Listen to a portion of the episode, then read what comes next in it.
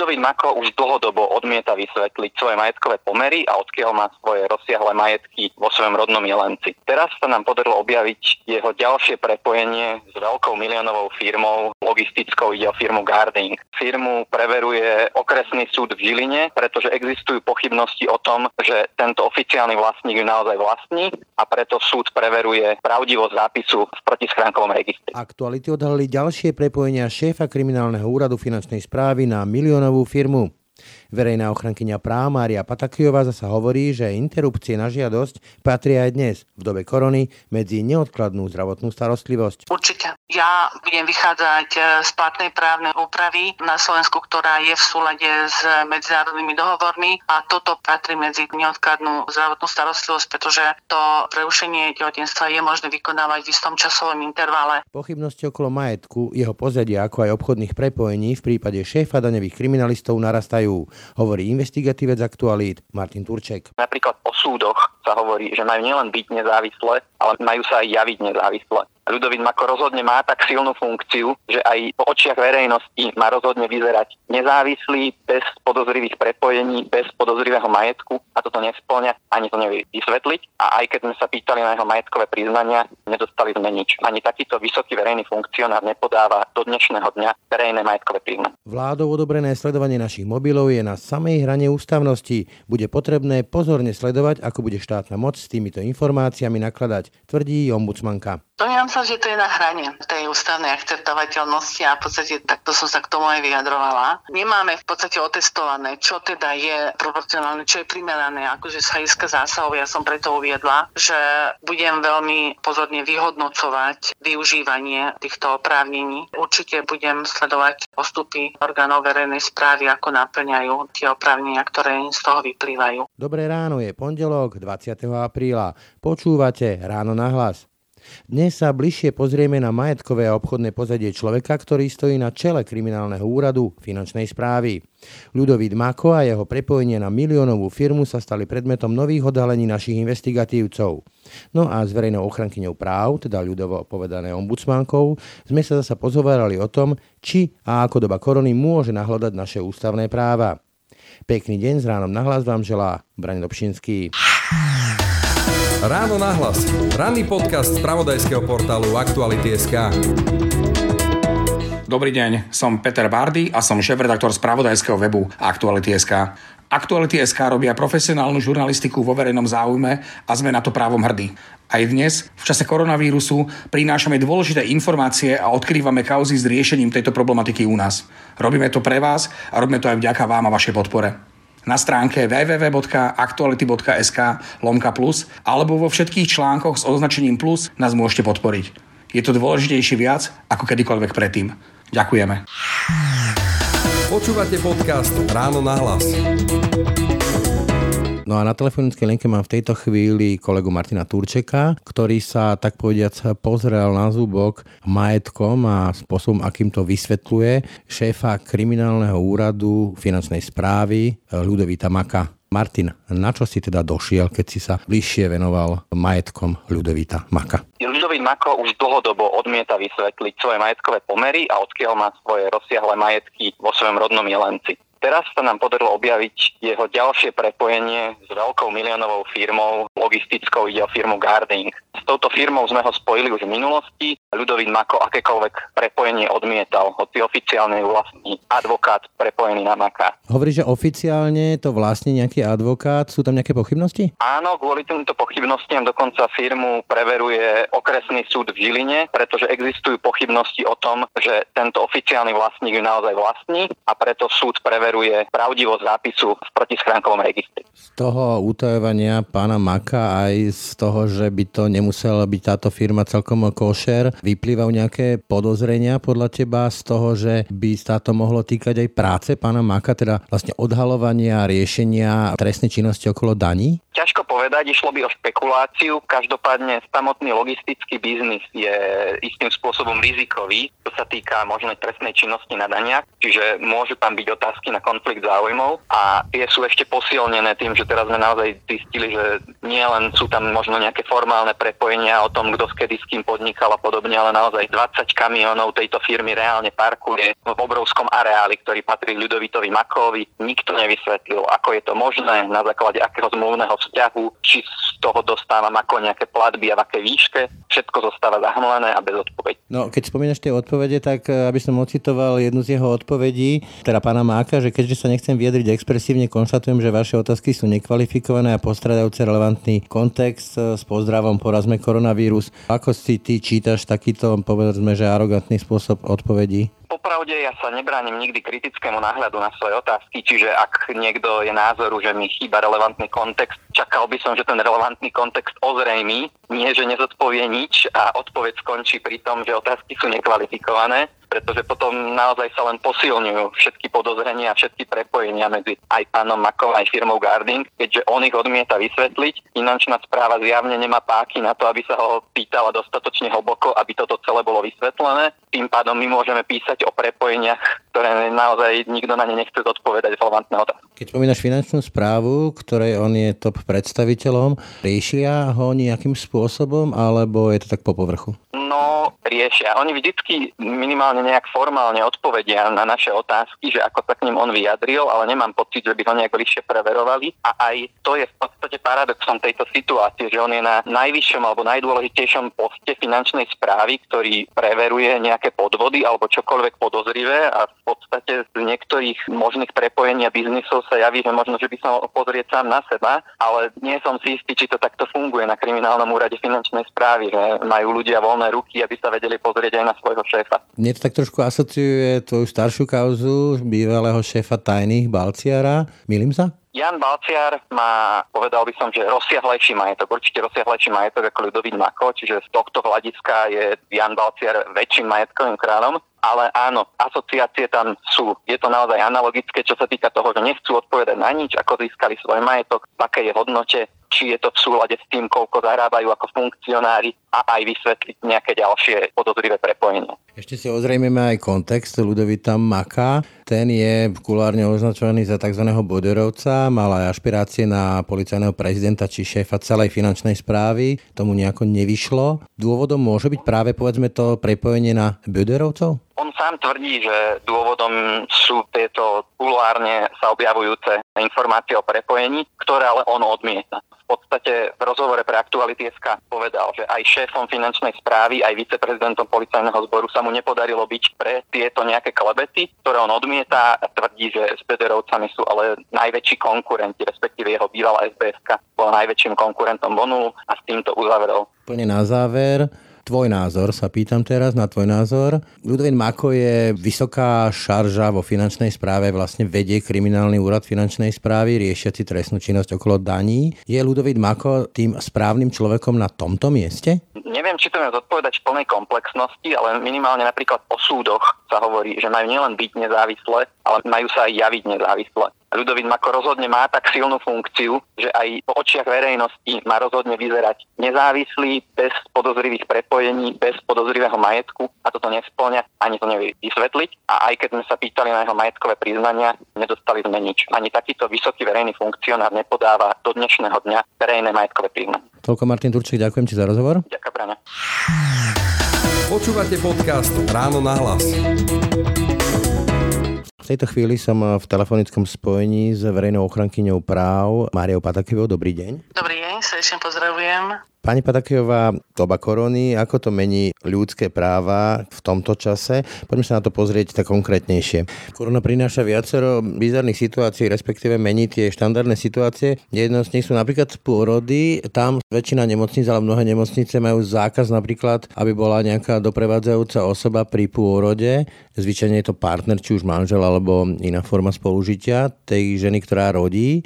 Toto je ale v rozpore s odporúčaniami VHO, lebo to nie je nejaký luxus pre tú ženu, je to pre ňu dôležité zdravotne. Vy ste na to upozorňovali, je to porušovanie práv tých žien? Ja som toho názoru, že áno. Paušálne a skratka argumentovaný individuálny prípad, kde sa neumožní sprevádzajúcej osobe, aby bola prítomná počas pôrodu, je zásahom do jej práv. Verím, že opäť takým postupným precítením ako keby tejto situácie sa upustí od e, takéhoto paušálneho zákazu uplatňovaného, pretože aj tie skúsenosti, ktoré v podstate sú v tejto oblasti aj v kancelárii verejného ochrancu práv, v podstate poukazovali na to, ako je to pre ženy počas porodu dôležité a už to teda nehovorím o stanovisku Svetovej zdravotníckej organizácie, ktorá vo vzťahu k tomuto bola jednoznačné. Takže ja som v tejto súvislosti komunikovala e, s pánom ministrom zdravotníctva a ešte budem opätovne komunikovať, pretože tu treba zabezpečiť nápravu. Ak si na začiatku v podstate povedali, že ako mení korona a ako dopadá na ľudské práva, tak to je práve to jadro toho problému, že je to skutočne mimoriadný krízový stav, je vyhlásený núdzový stav, ale v ňom sa v podstate môže zasahovať do základných práv a slobôd len v tom nevyhnutnom rozsahu, ale len na nevyhnutný čas. To znamená, že vždy by štátna moc mala zvažovať, aký zásah zvolí a v akej intenzite na akú dobu. Za to tak namietam proti tomu paušálnemu vyhodnocovaniu aj tých sprevádzajúcich osôb. Nie je to správne. Mimochodom, keď hovoríte o nevyhnutnom čase a nevyhnutnej miere obmedzovania tých práv, ako sa pozeráte na to, že teraz sa vlastne akákoľvek neodkladná zdravotná starostlivosť obmedzuje kvôli príprave na koronu, ale panujú spory o to, či tam patria aj potraty, ktoré ženy chcú, alebo teda idú na ne, či na to majú právo v tejto dobe, či si to môžu žiadať. Určite. Určite je to, viete sám, že je to veľmi citlivá otázka. Mali sme takú jeseň, kde teda tieto otázky boli aj predmetom rokovania aj teda v Národnej rade. A ja budem vychádzať z platnej právnej úpravy na Slovensku, ktorá je v súlade s medzinárodnými dohovormi. A toto patrí medzi neodkladnú zdravotnú starostlivosť, pretože to prerušenie tehotenstva je možné vykonávať v istom časovom intervale. A práve toto je ten ďalší moment, o ktorom chcem komunikovať s pánom ministrom zdravotníctva. Nechcem to veľmi detailizovať, pretože nie je korektné, aby som to povedala dopredu, ale v podstate komunikácia v tomto zmysle je pripravená a bude odchádzať. Čiže v tom duchu, že vlastne patríte medzi neodkladnú zdravotnú starostlivosť. Takisto to zasiahlo aj do výmeny detí pri rozvedených partneroch, rozvedených rodinách. Môžu dochádzať k prípadom, kde to ten jeden z partnerov bude zneužívať a odmietať vydať deti.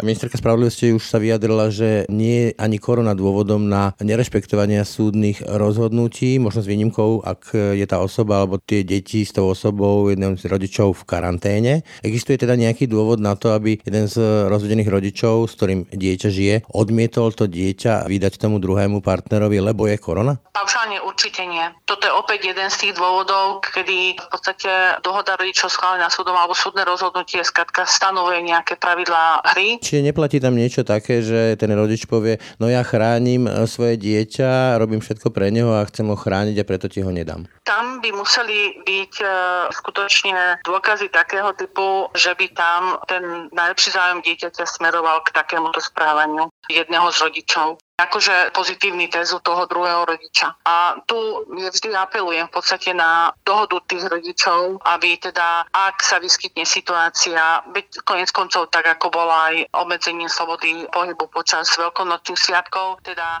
že ak by sa rozhodli, že teda zostane to dieťa u jedného z rodičov, tak teda potom ten čas by sa tomu druhému rodičovi mal vynahradiť. To ale predpokladá samozrejme tú dohodu medzi rodičmi a my vieme z reálneho života, že veľmi veľmi často k tejto dohode nedochádza. A práve tam potom treba jednoznačne rešpektovať jednak súdne rozhodnutie a jednak rozhodnutie o tom, ako je obmedzená sloboda pohybu, ktorá aj v zmysle toho uznesenia vlády, tak ako sme ho mali, rodičovskú starostlivosť neobmedzovala a preto teda to patrilo medzi tie úkony, ktoré bolo možné vykonávať. Čiže v tomto sme v podstate v stanovisku pani ministerka spravodlivosti a v tom stanovisku, ktoré ja som k tejto veci vydala, sme sa zhodli. Zároveň s tým, že teda áno, individuálne prípady tam možné sú, ak by tam boli také argumenty a také dôkazy, že ten najlepší zájem dieťaťa to preváži, ale to si viem predstaviť vzhľadom na tú početnosť pozitívne testovaní, že to by boli prípady skôr výnimočné. Tým ďalším zásahom do našich práv kvôli korone je aj právo sledovať naše mobily. Tej forme, ktoré to nakoniec prešlo, tak prešlo to len vo forme sledovania našej polohy, lokalizácie aj v tejto podobe. Ako to prešlo? Je to podľa vás ústavne konformné? To znamená teda, je to v tom primeranom rozsahu, ktorý má vláda právo využiť e, v súvislosti s tým núdzovým stavom, ktorý prežívame? Domnievam sa, že to je na hrane tej ústavnej akceptovateľnosti a v podstate takto som sa k tomu aj vyjadrovala. Nemáme v podstate otestované, čo teda je proporcionálne, čo je primerané, akože z hľadiska zásahov. Ja som preto uviedla, že budem veľmi pozorne vyhodnocovať využívanie týchto oprávnení. Takže v súčasnosti ani nemáme dostatok v podstate vyhodnotení našich vlastných právnych analýz v kancelárii, aby som mohla uvažovať o nejakej inej forme vo vzťahu k tejto úprave, ale určite budem sledovať postupy orgánov verejnej správy, ako naplňajú tie oprávnenia, ktoré z toho vyplývajú. Nie tam povedzme, že ten najväčší problém možno aj v tom, že zatiaľ je to v tom núdzovom stave, ten je limitovaný myslím 6 mesiacmi. Otázkou je, či sa bude predlžovať, respektíve či sa z toho nestane permanentný zásah do našich práv, že toto nejakým spôsobom časovo limitovať? Tá časová limitácia je tam, že teda do konca tohto roka musia byť aj znehodnotené získané údaje, takže tu aj pri tom vývoji, ako sledujeme, ako tá krivka nabieha, respektíve nejakým spôsobom sa aj v okolitých štátoch začína aj s ohľadom na tie ekonomické dopady uvažovať o zjemení tých opatrení, tak ja som vychádzala z toho a za to som povedala, že teda je to na hrane tej ústavnej akceptovateľnosti, že tento rok je teda stanovený pre tieto opatrenia, ale ja sa domnívam, že pri ďalšom teda predlžovaní tam by bolo nevyhnutné veľmi jemné váženie teda až na tých lekárnických váhach. Možno ten problém je aj v tom, že veľa ľudí nemá dôveru, však mali sme tu kauzy spájane s predajmi informácií, skupčením informácií, či už z SIS alebo NBU, previerok a podobne. Teraz to ide na ďalší úrad, ktorý navyše nie je nejakým špeciálnym spôsobom chránený a nemá špeciálne previerky tých zamestnancov a tak ďalej. Nehrozí tam toto, alebo sú podľa vás tie obavy ľudí reálne, že sa môžu báť, že sa bude obchodovať s nejakými ich údajmi, ich informáciami? Tak treba povedať, že tá nedôvera vo vzťahu k možnému zneužitiu sa zakladá na istých skutočnostiach a preto v podstate existuje a nie je založená teda len tak povedať z návode. Za to som uviedla, že práve tú aplikačnú prax bude nevyhnutné preskúmávať, pretože to zabezpečenie tých e, získavaných údajov je veľmi dôležité a ja predpokladám a dúfam, že sa zvládne. Mimochodom, keď už sa rozprávame o tejto dobe a tých výnimočných situáciách, keby sa na vás obratil nejaký občan s tým teda, že má pocit, že sú porušované jeho základné ústavné práva, ako je sloboda pohybu, sloboda cestovania a tak ďalej, všetkými tými zákazmi, ktoré sme teraz zažili aj počas e, Sviatkov Veľkej noci, ako by znela vaša odpoveď? Teda áno, máme nejaký núdzový stav, čo je istá forma výnimočného stavu alebo podstupeň, ale ako by ste mu vysvetlili, že tie postupy v štátnej moci sú v poriadku? Tak vychádzala by som z stavného zákona teda bezpečnosti štátu, kde najnižší stupeň áno je práve tento núdzový stav, ktorý dáva tie možnosti vláde, aby teda reagovala na kritickú situáciu, teda, ktorá vzniká. A práve za to je tak veľmi, veľmi dôležité kriticky vyhodnocovať rozhodnutia, ktoré sa príjmajú a v tomto duchu ja som vnímala práve aj upozornenia aj mimovládnych organizácií alebo iných expertov v tejto oblasti, že vzájomne potrebujeme vychádzať z maximálnej možnej miery tých skúseností, vedomostí a zručností. Čiže to, že je tu takýto núdzový stav a na to reagujú príslušné orgány, tak to vždy je potrebné konfrontovať s tým, že či sa jedná skutočne o ten zásah, ktorý je nevyhnutný a teda, ktorý zodpovedá tej situácii, v akej sme. Takže moja odpoveď by bola taká, že vláda vychádzala z tých oprávnení, ktoré dáva ústavný zákon a pri niektorých, dajme tomu, je na hrane, ale veľmi veľa tam bude závisiť práve od toho, ako sa budú tie oprávnenia realizovať. Koniec koncov veľmi často dochádza aj k tomu, ako sú odkomunikované tie jednotlivé opatrenia v podstate aká predvydateľnosť je tam zo strany jednotlivých zložiek, ako sa majú správať a potom občanov, ako budú teda očakávať, že sa tie orgány štátu budú správať. Typicky sme to videli v útorok, teda keď bola situácia, že bolo obmedzená sloboda pohybu, išlo sa do práce a podobne, ale v podstate sa neočakávali kontroly každého jedného. Teda... Či, či je ten spor medzi predsedom vlády a policajným mm-hmm. prezidentom, či to má byť kontrola plošná alebo námatková? To je ten spôsob odkomunikovania, že ako, tak ten je veľmi dôležitý. Obdobne to boli aj tá podpora, ktorá má ísť teraz z Ministerstva práce sociálnych vecí práve pre túto situáciu. V podstate sme požiadali Ministerstvo práce, aby spresnilo tú informáciu, ktorú malo na svojej stránke, že budú sa dodatočne kontrolovať všetky doklady, ktoré sú k tejto podpore potrebné, ale bude sa ona priebežne vyplácať, teda nie len nejakým spôsobom až v júli, ale že bude priebežne vyplácaná. A tam som bola veľmi rada, že tá komunikácia bola v podstate medzi kanceláriou a príslušným útvarom ministerstva práce taká bezprostredná, kde oni povedali, že aha, áno, oni to takýmto spôsobom vôbec nemysleli, ale vyznelo to tak, ako keby boli vyplácané tie prostriedky až po tej kontrole. Mm. Takže niekedy stačí veľmi málo, niekedy sú tie zásahy o mnoho vážnejšie a tam teda bude potrebné ich vyhodnocovať, ako náhle to budú aplikované. Naposledy sme sa spolu rozprávali niekedy koncom minulého roka a z toho rozhovoru vyplývalo, že vlastne v tejto krajine sa porušujú ústavné až ľudské práva v mnohých oblastiach a dokonca priamo štátnymi orgánmi a ústrednými orgánmi moci. Korona je veľmi záťažová situácia, však máme tu výnimočný stav, tým spôsobom teda núdzový. Zhoršila sa táto situácia, čo sa týka ľudských a ústavných práv v čase korony, alebo, alebo je to stále také isté? Nemôžem povedať, že sa zlepšili. to vychádza zás akože z povahy veci a sadom na to, že sa nachádzame v tom núdzovom stave, tak e, samozrejme máme viaceré z tých základných práv a slobod e, obmedzené, čo sme my pri našom rozhovore, teda keď sme ho mali, nepredpokladali, hej. Ale zás ten demokratický a právny štát je založený na tom, že pozná mechanizmy, že keď nastane nejaká situácia, tak sú tu nejaké nástroje na to, ako tú situáciu zvládnuť. Len otázka je potom tá, že je potrebné povedať, povedať, e, teda určiť si aj tú hierarchiu, že ktorý stupeň alebo aký zásah môže realizovať ktorý orgán štátu a do akej miery. A tu si myslím, že aj vďaka tomu, že je to skutočne stav, ktorý je ojedinelý v našej novodovej histórii, tak sa v podstate aj učíme na vlastných chybách a ja teda len dúfam, že zvládneme sa poučiť e, z tých našich vlastných chýb a budeme vedieť ich odstraňovať a v ďalšom postupovať v tomto behu pomerne na dlhé trate tak, aby sme minimalizovali ten skutočne nevyhnutný zásah do základných práv a slobod. Takú veľkú búrku vzbudili opatrenia, ktoré sa týkali rómskych osád, teda karanténa celých osád, aj to testovanie, ktoré sa robilo prostredníctvom armády, videli sme tam vrtulníky. Bolo to v poriadku tento spôsob a navyše sú, povedzme, práva ľudí, ktorí sú teraz v tejto karanténe v rámci tých osád zabezpečené a teraz nehovorím o nejakom kafe latte, ale teraz hovorím o ich základných hygienických právach a podobne. To vyhlásenie tých karanténnych opatrení predpokladalo istý limit, že tam bude dosiahnutý z hľadiska pozitívne testovaných. Nemám zatiaľ tú informáciu, že či podľa toho plánu karantén, či tých 10% tam bolo alebo nebolo dosiahnutých a takisto som sa v podstate vyjadrovala aj k prítomnosti teda ozbrojených zložiek, že pokiaľ majú slúžiť k prevencii z hľadiska zabezpečenia poriadku, tak by bolo potrebné rozhodne zvážiť eh, mieru ich ozbrojenosti, teda vybavenia, pretože potrebujeme si uvedomiť jednu vec, že tenzia v týchto komunitách medzi majoritným a minoritným obyvateľstvom existuje. A my by sme mali byť veľmi opatrní v tom, ako budeme reflektovať existenciu tejto skutočnosti a mali by sme urobiť všetko preto, aby sa tam zvyšovala tá miera dôvery aj vo vzťahu k tým vykonávaným opatreniam.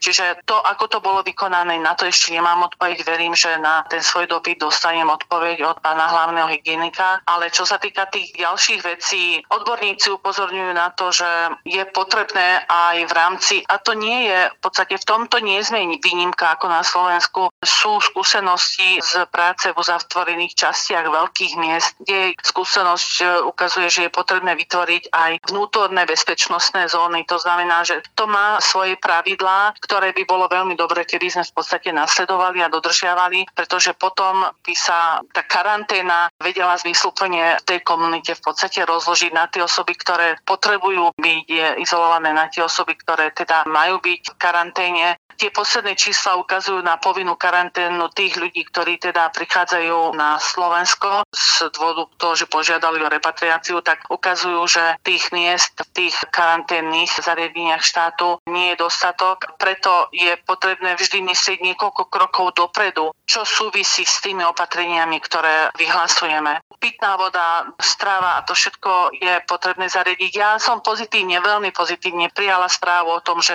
na tom procese sú zúčastní zúčastnené pracovníci, asistenti zo zdravých regiónov, pretože to je projekt, to je teda vysoková organizácia, ktorú dlhodobo sledujem, jej činnosť sledujem a teda mám dôveru v to, že majú znalosť z miestnych pomerov a takisto majú odborné vedomosti k tomu, aby vedeli to svoje pôsobenie vykonávať adekvátne tejto téme, myslím teraz, e, romské osady sa dostali do sporu mimovládky a predseda vlády. Vy ste podporili výzvu NGOčiek. Znamená to, že podľa vás štátna moc na to nešla, respektíve nejde dobre? Ja sa domnievam, že by sa mali tie skúsenosti a tie vedomosti, ktoré NGOčky majú, že by sa mali viac vypočuť a potom uplatňovať. Pretože to sú všetko ľudia, ktorí v rôznych kútoch sveta sú účastní alebo sa zúčastňujú aj takýchto mimoriadných situácií a ja som vnímala ich výzvu v tom, že chcú tieto svoje skúsenosti, vedomosti, zručnosti uplatniť aj tu na Slovensku a domnívam sa, že vďaka takej tej tenzii alebo teda nervozite, ktorá je spojená predsa len s touto um, mimoriadnou situáciou. K tomu ešte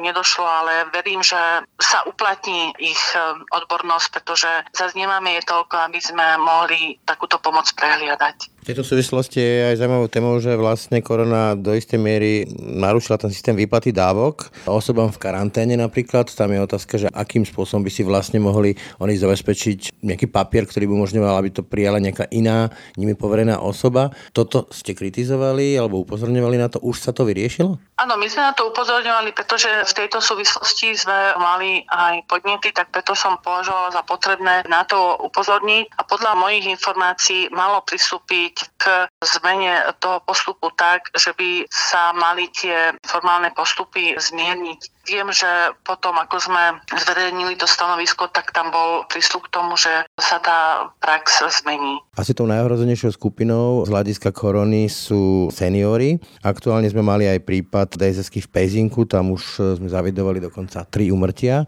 Ako sú chránené ľudské práva seniorov v týchto zariadeniach? Vy ste aj žiadali, aby ten e, ústredný krizový štáb presnejšie definoval núdzový stav v týchto zariadeniach, zabezpečil ochranné pomôcky, je tam vyhlásený zákaz návštev takže ako je to tam s dodržiavaním ich ľudských práv? Samotný zákon o poskytovaní sociálnych služieb vyslovene kladie dôraz na to, aby tie obmedzenia boli vždy primerané, aby sa pred použitím opatrenia, ktoré má výraznejší zásah, aby sa prenosilo také obmedzenie, ktoré predstavuje ten zásah menší.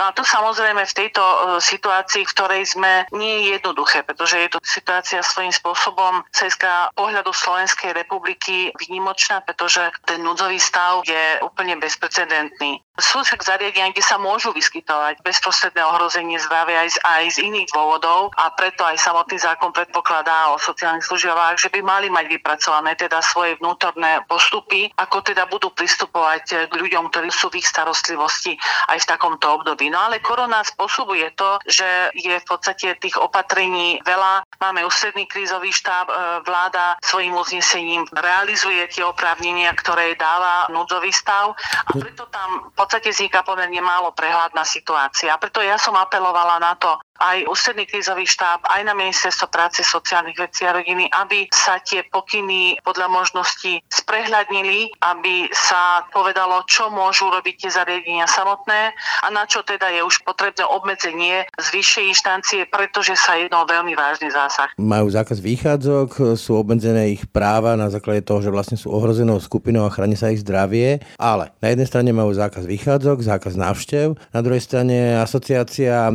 poskytovateľov poskytovateľov týchto služieb teraz horko ťažko vybojovala testovanie nových klientov, ale stále sa im nepodalo vybojovať e, testovanie zamestnancov s tým, že na to nie sú zdroje, kapacity. To je potom v poriadku? Určite nie. Ako ja sa domnievam, že ten postup by mal nasledovať isté priority.